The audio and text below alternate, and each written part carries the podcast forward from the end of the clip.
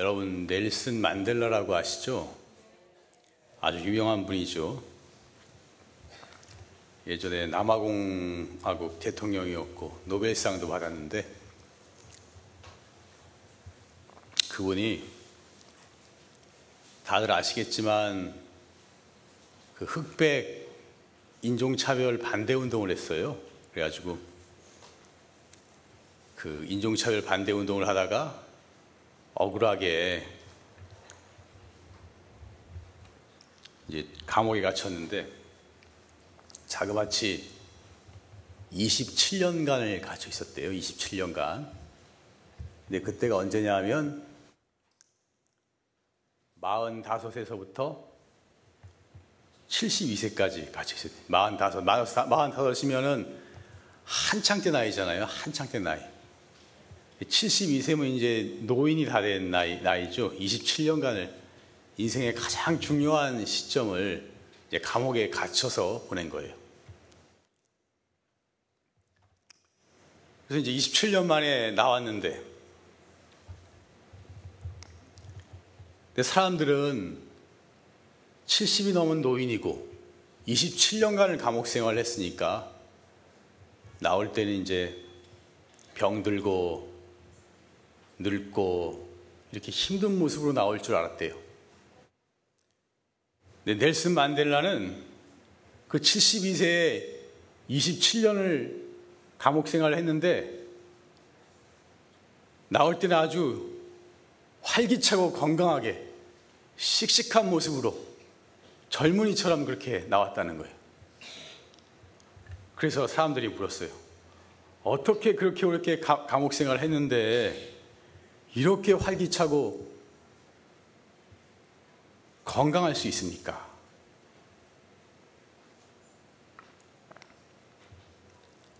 만델라의 대답이 참 기가 막힙니다. 나는 감옥에 있으면서 이제 밖에 나가서 노동을 하고 일하고 감옥에도 갇혀 있고 그랬지만 감옥에 생활하면서 하늘을 보게 되면 하늘을 보고 감사했고, 땅을 보게 되면 땅을 보면서 감사했다. 일하게 되면 일하게 되면 일하면서 감사했다. 그러더래요. 남들 같으면 너무나 억울해서 일생을 그렇게 억울하게 감옥에 해서 분통이 터져서 원망해서 못될 텐데 감사하게 살았다. 그렇게 말하더래요. 감사하지 않게 살았기 때문에 만델라가 27년간 감옥 생활을 하고 그 노인이 돼서 나왔지만 건강하고 활기차게 나올 수가 있었던 것입니다. 감사하는 마음의 힘이 이렇게 대단한 거예요. 만약에 만델라가 원망하고 인생 비관하고 비호했으면 아마 살아남지도 못했을 거예요. 금방 늙고 쪼그라들었을 거예요. 나와도 금방 병들어 죽었을 거예요. 감사한 마음을 항상 가지면 몸에서 행복의 호르몬이 나오고 심리적으로 안정이 된대요. 건강해지고. 불만이 많고 원망이 많으면 빨리 늙고 쪼그라들게 된다는 거예요. 금방 병들고. 그런데 일반 사람들은 원망하는 생활을 많이 하느냐 아니면 감사하는 생활을 많이 하느냐 보면은 원망하는 생활을 훨씬 더 많이 합니다. 대부분 남의 탓을 해요. 남의 탓을 하고 삽니다. 누가 나한테 조금 건드려서 화가 나면 그 화의 원인도 그 사람이 나를 화나게 만들었다고 생각해요. 근 알고 보면 화가 나는 것도 그 사람이 나를 건든 것 같지만 사실은 공부를 해보면 그 화가 나는 마음의 화의 씨앗은 내 안에 잠재하고 있는 것입니다.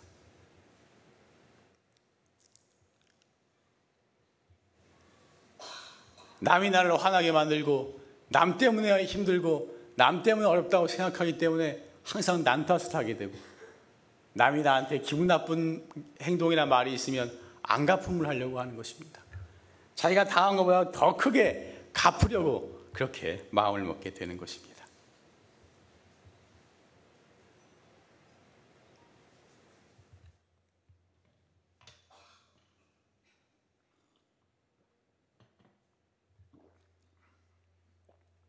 사람의 뇌는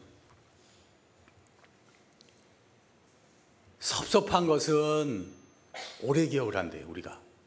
남한테 당하고 섭섭하고 속상하고 이런 거는 안 잊어버려요. 오래 갑니다. 이 뇌 자체가 구조가. 그런데 감사한 것은 쉽게 잊어버린대요. 우리 뇌, 뇌 구조가 그렇대, 뇌 구조가. 그러니까 일반 사람들은 어떻게 보면 남 원망하고 남 탓하는 생활을 그렇게 하는 것이 당연한 것인지도 모릅니다. 그러나 공부하는 사람은 이 부처님 법을 공부하는 사람은 수행하는 사람은 원망하는 생활을 돌려서 항상 감사하는 생활을 하도록 해야 하는 것입니다. 그래서 오늘 주제를 원망 생활을 감사 생활로 이렇게 정해왔습니다. 원장 스님께서는 선지식이라 법문이 주로 참선 이야기, 화두하는 이야기, 이야기를 주로 하십니다. 근데 제 입장에서는 참선 얘기, 화두 얘기만 할 수는 없어요. 생활 법문을 또 좀 많이 해야 됩니다.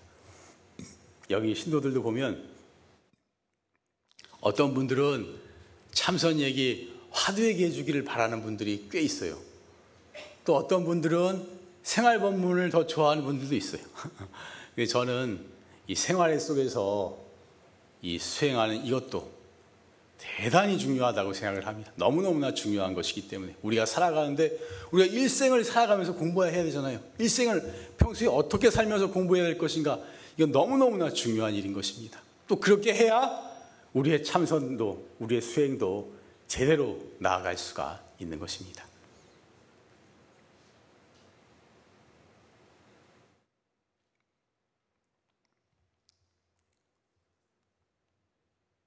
아까도 말했지만 남이 나를 화나게 한 것이 아니고 남이 나를 괴롭힌 것이 아니고 남이 나에게 고통을 준 것이 아니고 사실은 다 남 탓이 아니고 다 내 탓임을 알아야 하는 것입니다. 사실은 다내 업이고 내가 한 대로 되돌아오게 되는 것입니다.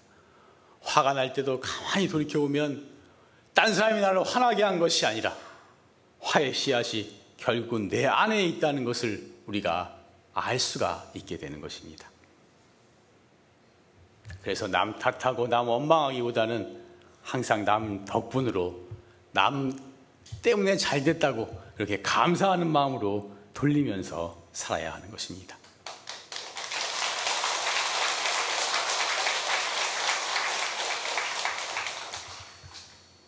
섭섭한 마음이 생기면 빨리 털어버리고 감사한 마음은 오래 기억하도록 노력을 해야 하는 것입니다. 이것이 큰 수행인 것입니다. 인생 살다 보면 섭섭하고 원망하고 미워하는 마음 생겨요. 당연한 거예요. 그거 안 생긴 사람이면 완전히 부처님 다 된 거지. 뭐 나는 큰 스님이라는 분들도 혹시 그런 게 있지 않는가 의심할 때도 있는 사람인데 하물며 우리 일반 중생들이 살다 보면 왜 섭섭하고 원망하고 미워하는 마음 안 생기겠어? 생기는 것이 당연한데 그러나 그런 마음이 생기더라도 그것이 마음의 상처가 되어버리면 그것은 공부하는 사람이 아닌 것입니다. 제가 누차 말씀드리지만 마음의 상처가 됐다는 것은 자꾸 거기에 집착해서 반복을 하고 있는 거예요. 그것을 놓지 못하고 자꾸 되새김질하고 있기 때문에 마음의 상처가 되는 것입니다. 그것을 얼마나 빨리 털어버리냐? 이것이 바로 우리가 얼마만큼 공부가 됐느냐 하는 척도가 될 수가 있는 것입니다. 한번 따라해 봅시다. 살다 보면, 섭섭하고 원망하는 마음이 생길 수 있다. 그러나 그것이 마음의 상처가 되면 공부하는 사람이 아니다.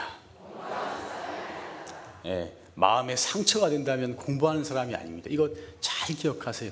마음에 꽁 하고 담아두는 거 빨리 돌아볼 수 있도록 그것이 공부하는 사람, 이 부처님 법을 수행하는 사람의 그 공부라는 것을 잘 명심하시기 바랍니다.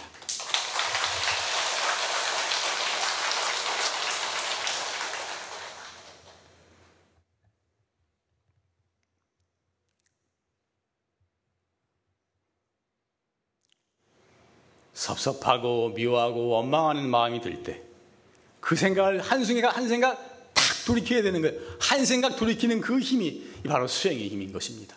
한 생각 탁 돌이켜서 그것을 감사한 마음으로 돌릴 수 있어야 돼요. 그러면 내가 그 사람에서 원망하고 섭섭한 마음 가지고 있으면 뭔가 그 사람에 대해서 태도가 안 좋아지거든. 뭔가 겉으로 표현을 못하고 자꾸 태도가 안 좋아지고 그러다 보면 서로 서로 감정이 악화, 악화 되고 악연이 되는 것입니다. 그러나 그 한 생각 탁 털어버려서 아, 다 내 잘못이구나. 저 사람은 나, 그 사람 덕분에 내가 이만큼이라도 됐구나. 이렇게 감사하는 마음으로 돌려버리면 그 사람과 악연이 아니고 좋은 인연으로 다시 맺어질 수가 있는 것입니다.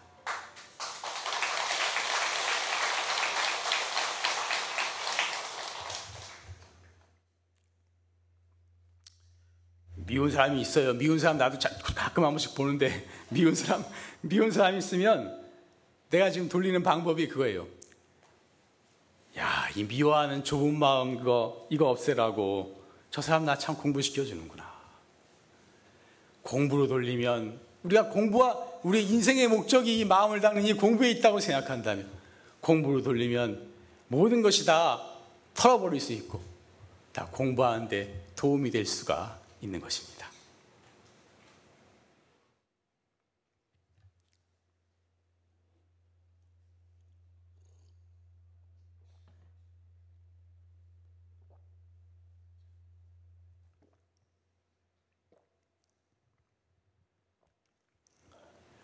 원망을 많이 하면 자꾸 원망할 일이 생기고 감사하면 감사할 일이 생긴다 그랬어요. 자꾸 원망해봐요. 짜증나고 스트레스 받으니까 남, 남한테 남도 싫어해요. 그러니까 그러다 보니까 자꾸 남들이 자꾸 안 좋은 일이 돌아와. 그러니까 자꾸 원망한 일을 끌어들이게 되는 거예요. 계속 감사하는 마음을 가져보세요. 자신이 행복하니까 다른 사람한테도 잘해주고 남들도 나를 좋아해요. 자꾸 감사할 일이 생기게 되는 거예요. 이 우주는 같은 에너지끼를 끌어당기는 힘이 있다고 합니다. 그래서 원망을 자꾸 하게 되면 원망하는 기운을 끌어당기게 되는 것이고 감사하게 되면 감사하는 기운을 끌어들이게 되는 것입니다. 이것도 중요한 말인 것 같아서 따라해 봅시다. 원망하면 원망할 일이 생기고 감사하면 감사할 일이 생긴다.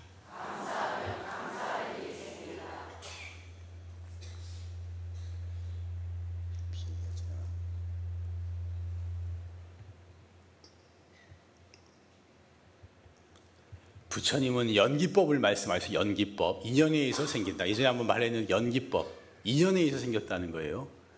불교의 교리적으로 볼 때 불교 교리의 핵심은 중도와 연기입니다. 중, 중도, 중도가 체라면 연기는 여, 용이라고 하는데 이 여러분 공부를 많이 교리적으로 해보면 중도 사상과 연기 사상이 불교 교리의 핵심입니다. 부처님 깨달은 바로 진리 그 자체가 바로 중도와 연기인 것입니다. 그래서 이 불교 교리의 어려운 교소리한테 사실 이런 건 다 중도와 연기법으로 설명이 될 수가 있어요.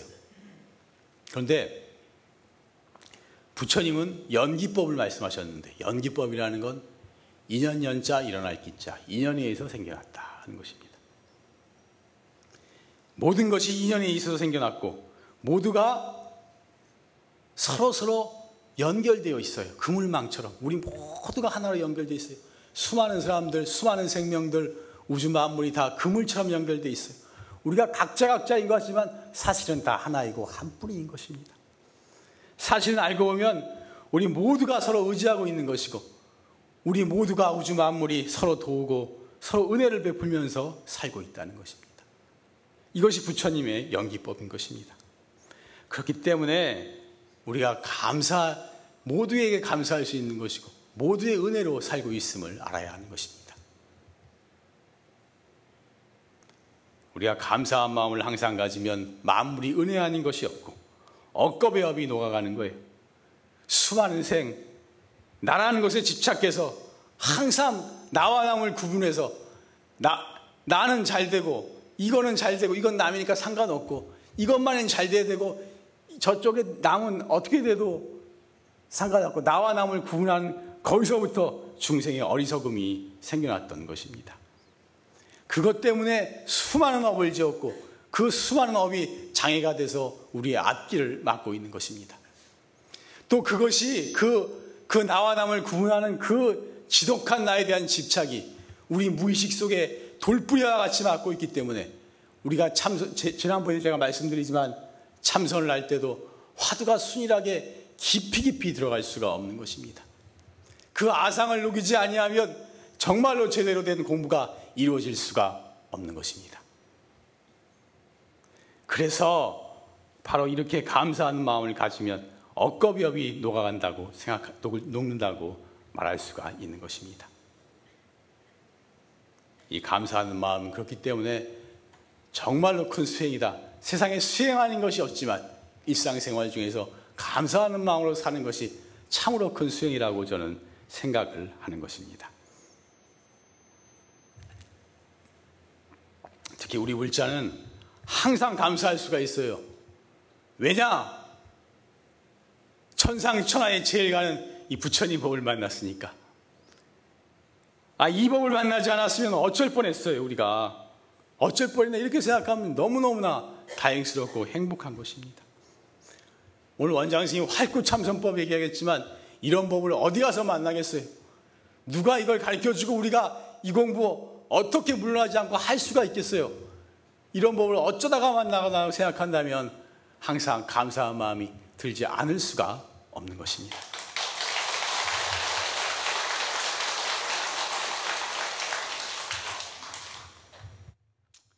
저도 제 일생이 뭐 그렇게 뭐 썩 잘 살지는 못했지만 일생에서 제일 행복했던 게 좋았던 게 따지고 보면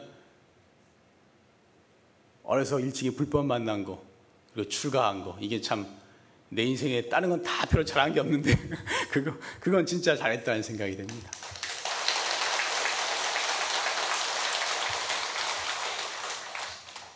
정말 이 부처님 법을 만나서 수행의 길 들지 않았으면 내가 참 어쩔 뻔했는가 그런 생각을 종종 하게 되는 것입니다.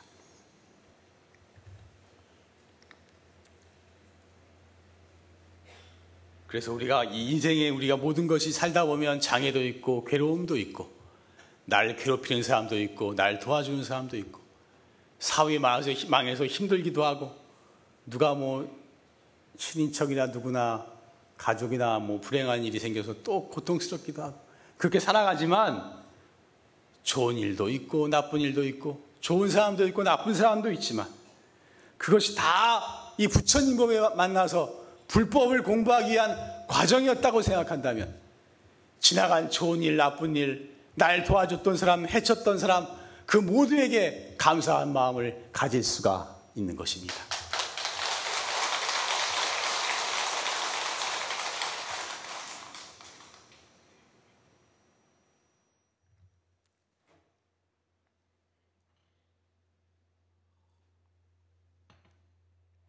제가 이거 첫 번째 법문 시간 했던 얘기인데 이게 너무 좋은 얘기를 한 번 더 할까 합니다. 부처님의 상수제자인 사리불, 사리부트라, 사리불이 어, 외도의 제자였어요. 외도. 원래 부처님한테 귀한 사람이 아니었어요. 외도, 외도 산자에라는 회의론자, 외도의 제자였어요. 이 외도 이제 불법의 임무를 못하고 외도, 외도의 생활을 했었는데 그 밑에서 수행을 했었는데 어느 날 사리불이 이제 마을에 나갔다가 어느 비구 스님의 모습을 봤어요. 그 비구 스님이 누구냐 하면 마승비구라고 해요. 마승비구. 마승비구는 부처님 초전범민 아시죠? 초전범민. 처음에 초전범민에서 다섯 명의 비구 스님을 교화합니다. 오비구를 교화해요. 그 최초로 부처님한테 교화를 받은 오비구 중에 한 사람입니다. 그 마승비구가 탁발을 나왔어요. 이제 걸시카로 탁발 나왔는데 마승비가 바루를 들고선 걸어갑니다. 탁 이제 밥을 얻기 위해서 걸어가는데 그 모습이 너무너무 거룩해 보이는 거예요. 사리불이 보니까 탁 땅 바닥을 보면서 걷고 있는데 그 위가 너무너무 훌륭해요. 바깥을 돌아올 때에도 이렇게 고개를 들어서 휙 돌리지 않아요. 몸 전체를 돌려서 코끼리처럼 사자처럼 움직이는 것 같았어요. 그 모습이 너무너무 거룩해 보였어요. 그래서 사리불이 그런 생각을 합니다. 야, 저 비구는 너무너무 거룩해 보인다, 모습이. 저 사람의 모습이 저렇게 거룩하고 훌륭해 보인다면 그분의 스승은 얼마나 훌륭한 분일까? 이런 생각이 들었어요. 사리불이 마승비구에 가서, 가서 묻습니다. 수행자여, 당신의 모습은 너무나 거룩해 보이십니다. 당신의 스승은 누구이십니까? 아니면 당신이 제자들을 직접 가르치시는 스승이십니까? 묻습니다.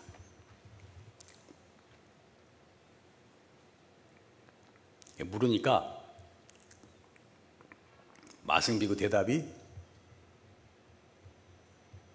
아닙니다. 전 스승이 못 되고 저희 스승은 고타마 시타르타 석가모니 부처님입니다. 그러면 그분께서는 어떤 것을 가르치십니까? 무엇을 가르치십니까? 그때 마승비구가 아주 유명한 개성을 읽습니다.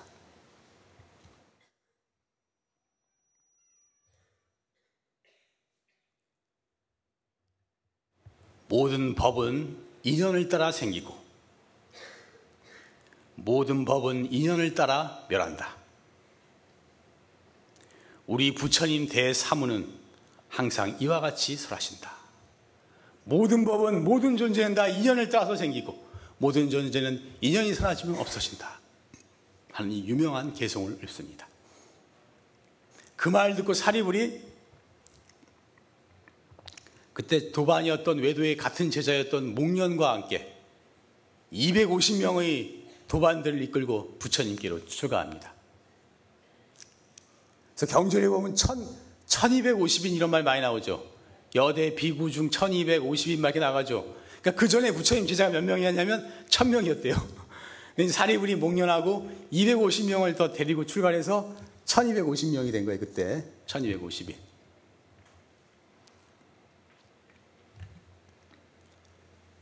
그런데 이제 사리불이 사리불 그때 이제 부처님 법에 의해서 귀의를 했는데 부처님께 귀의를 했는데 그 이후는 사리불은 마승비구가 어느 지방에 있다 어디에 있다 그러면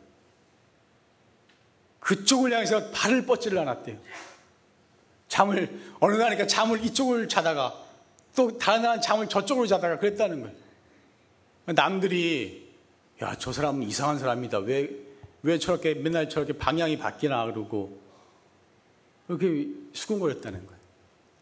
그래서 부처님이 물었어요. 왜 이렇게 발 뻗는 방향이 항상 바뀌느냐? 사립을 답이.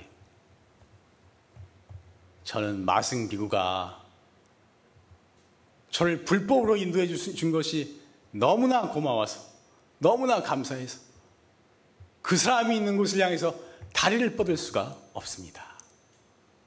그렇게 답했던 것입니다. 그래서 우리가 이렇게 불법 만났음을 감사한 마음으로 살아야 한다는 것을 참 우리는 그렇게 말씀드리고 싶은 것입니다.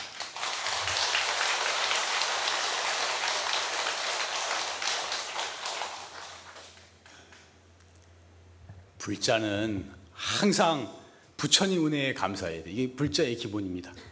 부처님 은혜에 감사해요. 부처님이 안 계셨으면 어떻게 불법을 만났겠어요? 부처, 부처님에 대해 당장 감사하는 마음을 가져야 하는 것입니다.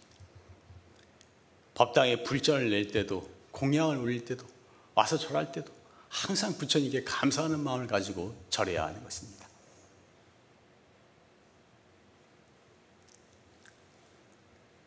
어디 시험에 붙게 해달라고 기도를 했는데 떨어졌다. 부처님 영험도 없고 뭐 아니 뭐 마음에도 안 들고 뭐뭐 뭐 그 래서 뭐 그만 절에 그만 나올까 이런 생각도 할 수도 있는데 기도해서 안 돼도 자, 이게 지금 되는 것보다 다음에 되고 더 좋게 되려고 이런 일이 생겼나 보다. 이것도 감사하게 받아들일 수 있어야 하는 것입니다.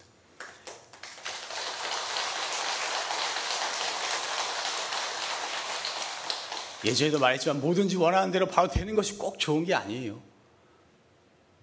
더 큰 뜻이 있는지도 정말 모르는 것입니다.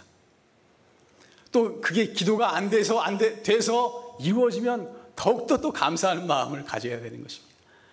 돼도 감사하고 안 돼도 감사할 수 있어야 진짜 불자의 기본 자세가 된 것입니다. 그리고 스승한테 참 스승께 감사의 마음을 가져야 돼요. 왜 이 부처님 법을 가르쳐 줬기 때문에 이런 법을 알게 되었지. 이렇게 불법을 가르쳐 줬기 때문에 우리가 이런 마음으로 항상 이렇게 생활할 수가 있고 신심을 가지고 생활할 수가 있잖아요. 이게 얼마나 큰 은혜인지 스승께 항상 감사하는 마음을 가져야 하는 것입니다. 그리고 나 이제 공부하는 이 도반에게도 감사하고 가족에게도 감사하고 세상 사람들에게도 다 감사하는 마음을 가지도록 노력해야 하는 것입니다.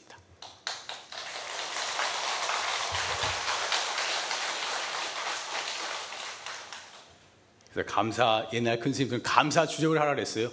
감사합니다, 감사합니다, 감사합니다를 입에 달고 살아라 그러셨거든. 행복한 사람의 제일 비결이 감사함에 있다는 거예요. 불평이 많고 불만이 많으면 감사할 수가 없어요. 아니 행복할 수가 없어요. 만족하고 감사해야 이게 항상 감사할 수가 있는 것입니다. 행복할 수가 있는 것입니다. 감사하게 되면 나도 행복하고 세상이 평화와 행복해질 거예요. 세상 사람이 다 감사하는 마음으로 살면 다 세상이 평화롭고 행복해질 거예요. 특히 가까운 곳에 감사해야 되는 것입니다.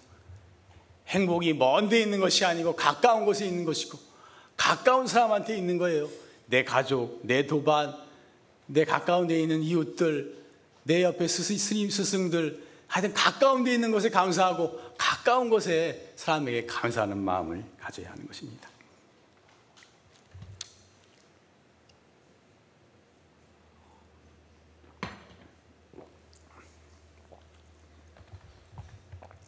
예전에 학교 다닐 때 제가 학생 시절에 식당에서 이제 밥 먹으려고 가면 보면 기독교 믿는 사람들은 꼭 기도를 하더라고 감사 기도. 기도를. 천주교 믿는 사람은 성호를 거요. 이렇게 이렇게 성호인가? 이렇게 성호라 그러죠. 이렇게 뭐 성부 성자 성령 이렇게 하더라고. 근데 불교는 원래 밥 먹을 때 합장하고 감사하게 먹어야 되는 거거든요. 근데 내가 몇 년간에 합장하고 밥 먹는 사람을 못본 것 같아요. 식당에서 학생들 중에. 불자들도 절에 집에 가서 합장하고 밥 먹는 사람 거의 내 모르겠어. 못 본 것 같아요. 여러분 합장하고 그렇게 밥 드세요? 그렇게 맞나? 어휴, 내가 잘못 봤네.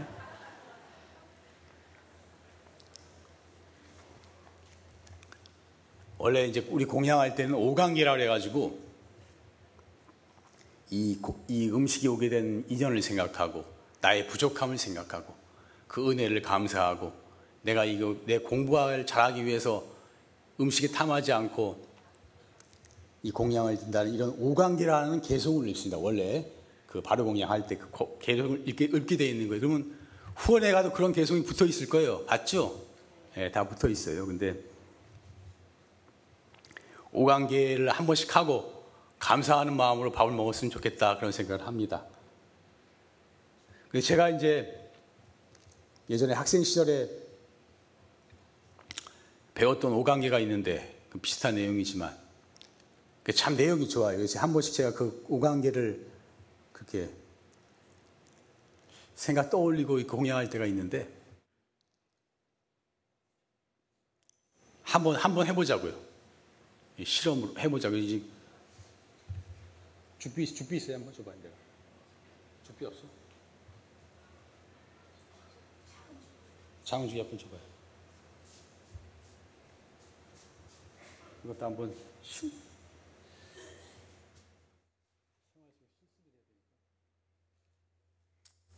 지금 이제 공양을 한다 생각을 하고 합장을 하고 제가 오강계를 한 구절씩 따라 읽을 테니까 따라해, 따라해 보자고요. 한 방울의 물에도 우주의 은혜로움이 깃들어 있으며 하늘의 곡식에도 중생의 수고로움이 있다. 여기까지 오게 된 공덕을 생각할진데 덕행이 부족한 나로서는 들기가 송구스럽다. 식사에 염탐하면 삼독심도 굳어지려니 오직 몸을 보호하고 도업을 이루기 위하여 이 공양을 듭니다. 나무, 불, 법, 승. 이게 죽비 딱, 딱, 딱 치고 감사하는 마음으로 공양을 하는 거예요. 알겠죠? 예, 한 번씩 오관계도 하고 매일은 못하지만 한 번씩 하고 이 정신을 생각하면서 우리가 도업을 이루기 위해서 많은 사람의 이익을 위해서 이 세상을 밝게 하기 위해서 하여튼 훌륭하고 바르게 살기 위해서 이 공양을 한다고 생각하고 그러한 마음 자세로 공양을 했으면 좋겠습니다.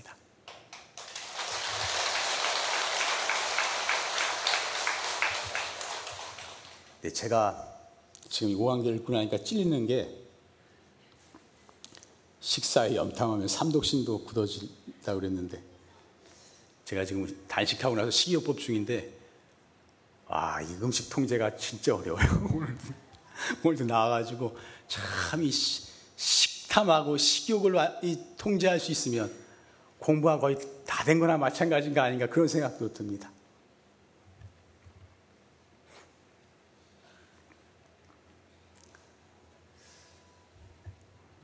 공부하는 사람, 공부하지 않는 사람들은 나이가 들면 자꾸 꽁하고 옹졸해져요. 자꾸 꽁하고 옹졸해져. 사람 마음이 좁아져요. 우울하고 남 탓하고 원망하고 스트레스 받고 맨날 그래요. 그러나 공부하는 사람은 공부할수록 나이가 들수록 감사하는 마음이 커지고 마음이 넓어지고 행복하고 밝아져야 하는 것입니다. 감사하는 마음을 가져야 우리가 이 공부를 함도 행복하게 할 수가 있는 것입니다. 절에 오는 것이 즐겁고 절하고 기도하고 참선하는 것이 즐겁고 행복해야 되는 것입니다.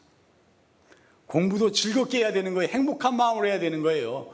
우리가 이 공부 뭐 말이 그렇지 뭐 몇 달에 끝내, 끝낼 수 있는 게 아니에요, 사실은. 몇 년 만에 다 확철되어 하는 거 아니에요. 웬만큼 공부가 됐다 해도 본인이 확철되어 했다고 느껴도 사실은 완전한 확철되어가 아닌 경우가 대부분인 것입니다. 금생도 공부하고 또 이 불법 만나서 다음 생에도 공부하고 그 다음 생에도 세세생생 완전한 깨달음을 이룰 때까지 완전한 부처의 몸을 이룰 때까지 완전한 대자유인이 될 때까지 이 공부를 흔들림 없이 해나가야 하는 것입니다. 그러기 위해서는 행복한 마음으로 감사하는 마음으로 즐거운 마음으로 이 공부를 해나가서 우리가 즐겁고 행복한 마음으로 흔들리지 않고 평생을 이 공부를 해나갈 수 있도록 그렇게 해나갔으면 좋겠습니다.